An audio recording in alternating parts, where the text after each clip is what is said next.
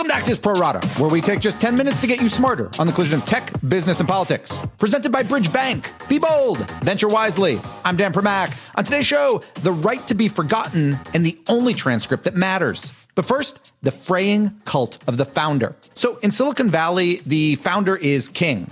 Zuckerberg, Musk, Larry, and Sergey. And it's evolved into a hero worship whereby even when founders do wrong, it's only viewed as a preamble to them doing what's right. We venerate the founder because the founder built something from nothing, and no outsider could ever recreate that sort of magic. Remember, Apple faltered when Steve Jobs was fired and only regained its luster once he was reinstated. The result, from a practical perspective, has been so called super control for lots of founders, whereby corporate governance structures often make it impossible for founders to be fired, save for outright fraud, and they give founders unilateral ability to sign off on acquisitions or major strategy shifts. Boards of directors are there to advise, not to consent. But lately, it seems that the founder cult is losing some adherents. The most obvious example was last year at Uber when Travis Kalanick was ousted. And yesterday we saw WeWork dump Adam Neumann following a disastrous IPO process in which the company's paper valuation plunged and venture capitalists turned on the man in whom they just entrusted their billions of dollars. The bottom line startup culture might be undergoing a fundamental shift after 20 years of founder control. In 15 seconds, we will go deeper with Axios chief technology correspondent Ina Fried. But first, this. Bridgebank believes in the risk takers, the game changers, and the disruptors, those committed to leveraging innovation to make the world a better place. That's why Bridgebank has been dedicated to providing financial solutions to sponsor backed emerging technology and growth companies for nearly two decades through its national network of banking teams and offices. Bridgebank is a division of Western Alliance Bank. Bridgebank. Be bold, venture wisely. We're joined now by Axios chief technology correspondent Ina Fried. So, Ina, you know, just over a year ago, Travis Kalanick gets fired from Uber, which he co-founded and was CEO of. Yesterday, Adam Neumann gets canned at WeWork, and there have been some other lesser known ones over the past year or two. From your perspective, is this a sea change or just a couple one-offs for boys who are behaving badly?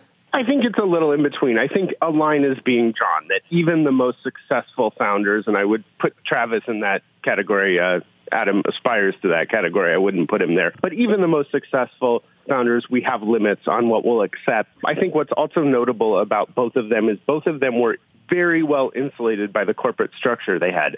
Big voting control. You know this stuff better than I do, but they had a lot of things to keep them from getting pushed out, and they were still pushed out. Well, you know what's interesting about that? Kalanick didn't have the voting power. He had to rely on some friends on the board who ultimately turned on him because you know he he didn't he wasn't the sole founder of the company. He was actually brought in after the company was technically created by Garrett Camp.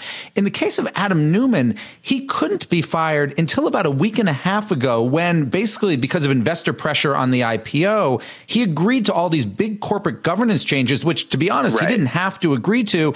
And then it's almost like he handed the board a knife and they stabbed him with it.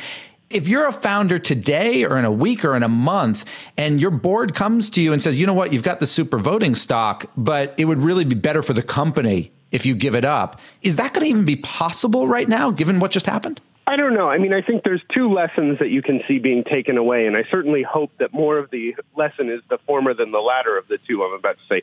The first lesson is that investors need to make sure they have sufficient control and that this cult of the founder really needs to go away. That nobody, you know, we hear a lot of talk these days, nobody should be above the law. There's a reason we've had this historical governance structure that the CEO reports to a board, you know, and can be replaced. The second lesson is the one you mentioned that CEOs are like, wait a second, I really should keep this super voting control because, you know, all these founders have been pushed out. I really think it will be healthier for the industry if this notion goes away. And I get, you know, of course, if you're the founder, of course you want to keep control. And, you know, if you look at Travis's history, you know, he'd been pushed out three times. Uber was the third time that he'd been sort of messed over in his mind by an investor. It's interesting though. You're right. So you have these two examples, but look at some others, right? You know, Evan Spiegel at Snapchat. There were, I think, if the board could have gotten rid of him, they might have. Zuckerberg at Facebook. Even when the company went public and the IPO documents came out, and it became obvious so quickly how they had at the time missed on mobile, he maybe could have been in jeopardy, but neither one was able to be. From your perspective, the Uber and the WeWork situation, and some of the smaller ones, do those outweigh those other examples in the mind of Silicon Valley and kind of this idea of the cult of the founder? I mean, they may. I certainly don't think that we've seen the last founder to maintain super voting control. I'm sure there will be another example. I do hope we've seen some behavioral limits.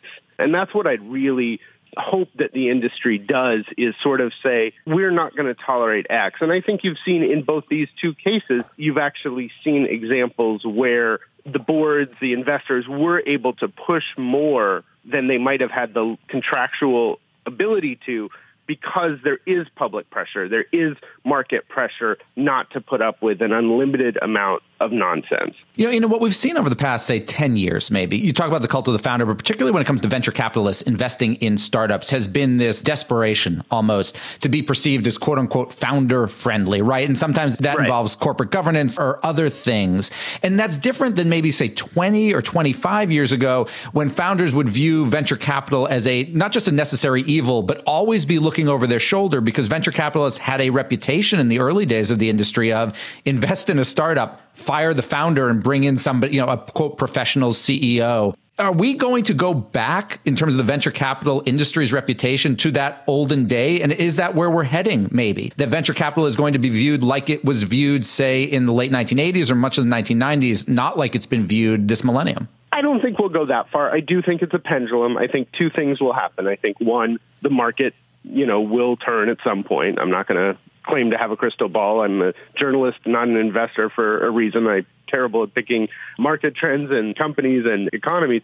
But I will say that whenever that happens, you're going to see capital tighten up, which will give VCs more control, which will see them take a more hands-on role. And I do think you will see that. I don't think it'll necessarily go all the way back to where it was. And then when the market turns up again and startups are popular and there's more money chasing fewer deals, you'll see the founders. I think this will prove to be a pendulum over time. You're in Silicon Valley, you're in San Francisco right now. Give me kind of the zeitgeist, the feeling on WeWork. It is a New York-based company. It is more real estate than technology, despite the fact that it's got technology investors and presents itself as a technology company. There seems to be a interesting sort of glee that I'm, at least via Twitter, that I'm reading about his fate. Am I reading that correctly? You know, I think everyone's trying to blame the other coast. You know, the East Coast is trying to paint WeWork as a Silicon Valley story, and Silicon Valley saying, hey, this isn't us. You know, I think, you know, certainly the perspective out here is, you know, WeWork is many of our landlords, including Asterisk, Disclosure, Axios' San Francisco office is a WeWork. So it's all of our landlords, but we don't, no one thinks of it as their company. I think the co-working trend is a San Francisco led product, although there was a report out, you know, it's growing all over the country. And all over the world. Co-working makes sense. That doesn't mean WeWork makes sense in five years from now, is WeWork still a major landlord? This company, is it just the sector that explodes, or is WeWork able to persist and maybe even thrive in the future? Well, I would say it strikes me as analogous to a couple of the things we've seen before. Remember Napster? Napster wasn't the thing, peer-to-peer was the thing. The next one was, I'm not big on Bitcoin, but I'm big on cryptocurrency. I'll be trite and say I'm big on co-working. I'm not necessarily convinced WeWork will be the one that is the enduring company. Ina Fried, Chief Technology Correspondent for Axios. Get her daily newsletter, Axios login at signup.axios.com. Thanks for joining us. Thanks, Sam. My final two right after this. With offices and tech hubs throughout the country, including San Francisco, Boston, and Atlanta, and new offices in Seattle, Denver, and Chicago, Bridgebank continues to meet the innovation ecosystem wherever it thrives. And through its teams focused on technology and life sciences companies and the equity investors who fuel them, Bridgebank delivers a responsive, high touch client experience. Bridgebank is a division of Western Alliance Bank. Bridgebank. Be bold, venture wisely. Now it's time for my final two. And first up is a big win for Google in Europe, where a court found that the European Union's so called right to be forgotten only applies to Europe itself. So, for those not familiar with the term, Europe's right to be forgotten basically gave EU citizens the right to ask search engines to remove sensitive or outdated information from listings about their past. France was seeking to have it apply globally, meaning it could apply, say, to a Parisianer living in New York City. Now, Google was opposed, and the court has sided with Google. On the one hand, you could read this as Google greedily wanting to preserve the sort of data from which it profits, but on the other, it also could be viewed as Google wanting to maintain a common public record, with some individuals having sought to expunge legitimate news stories or things like criminal convictions. It is a delicate balance which, so far, no one has quite figured out how to master. And finally, the White House this morning released a memo related to the July 25th call between President Trump and Ukrainian President Zelensky, which has become the focus of a House impeachment inquiry. Now, Trump, over the last couple of days, has confirmed much of the reporting around the call, while simultaneously calling those reports fake news. But the one new thing we learned from the transcript was that Trump asked Zelensky to work with U.S. Attorney General Bill Barr on allegations of impropriety by 2020 rival Joe Biden. That is a big addition to the narrative, as it shows that all of this wasn't just Rudy Giuliani freelancing. And we're done. Big thanks for listening, and to my producers Tim Shovers and Jesse Lee. Have a great national one hit wonder day, and we'll be back tomorrow with another Pro Rata podcast.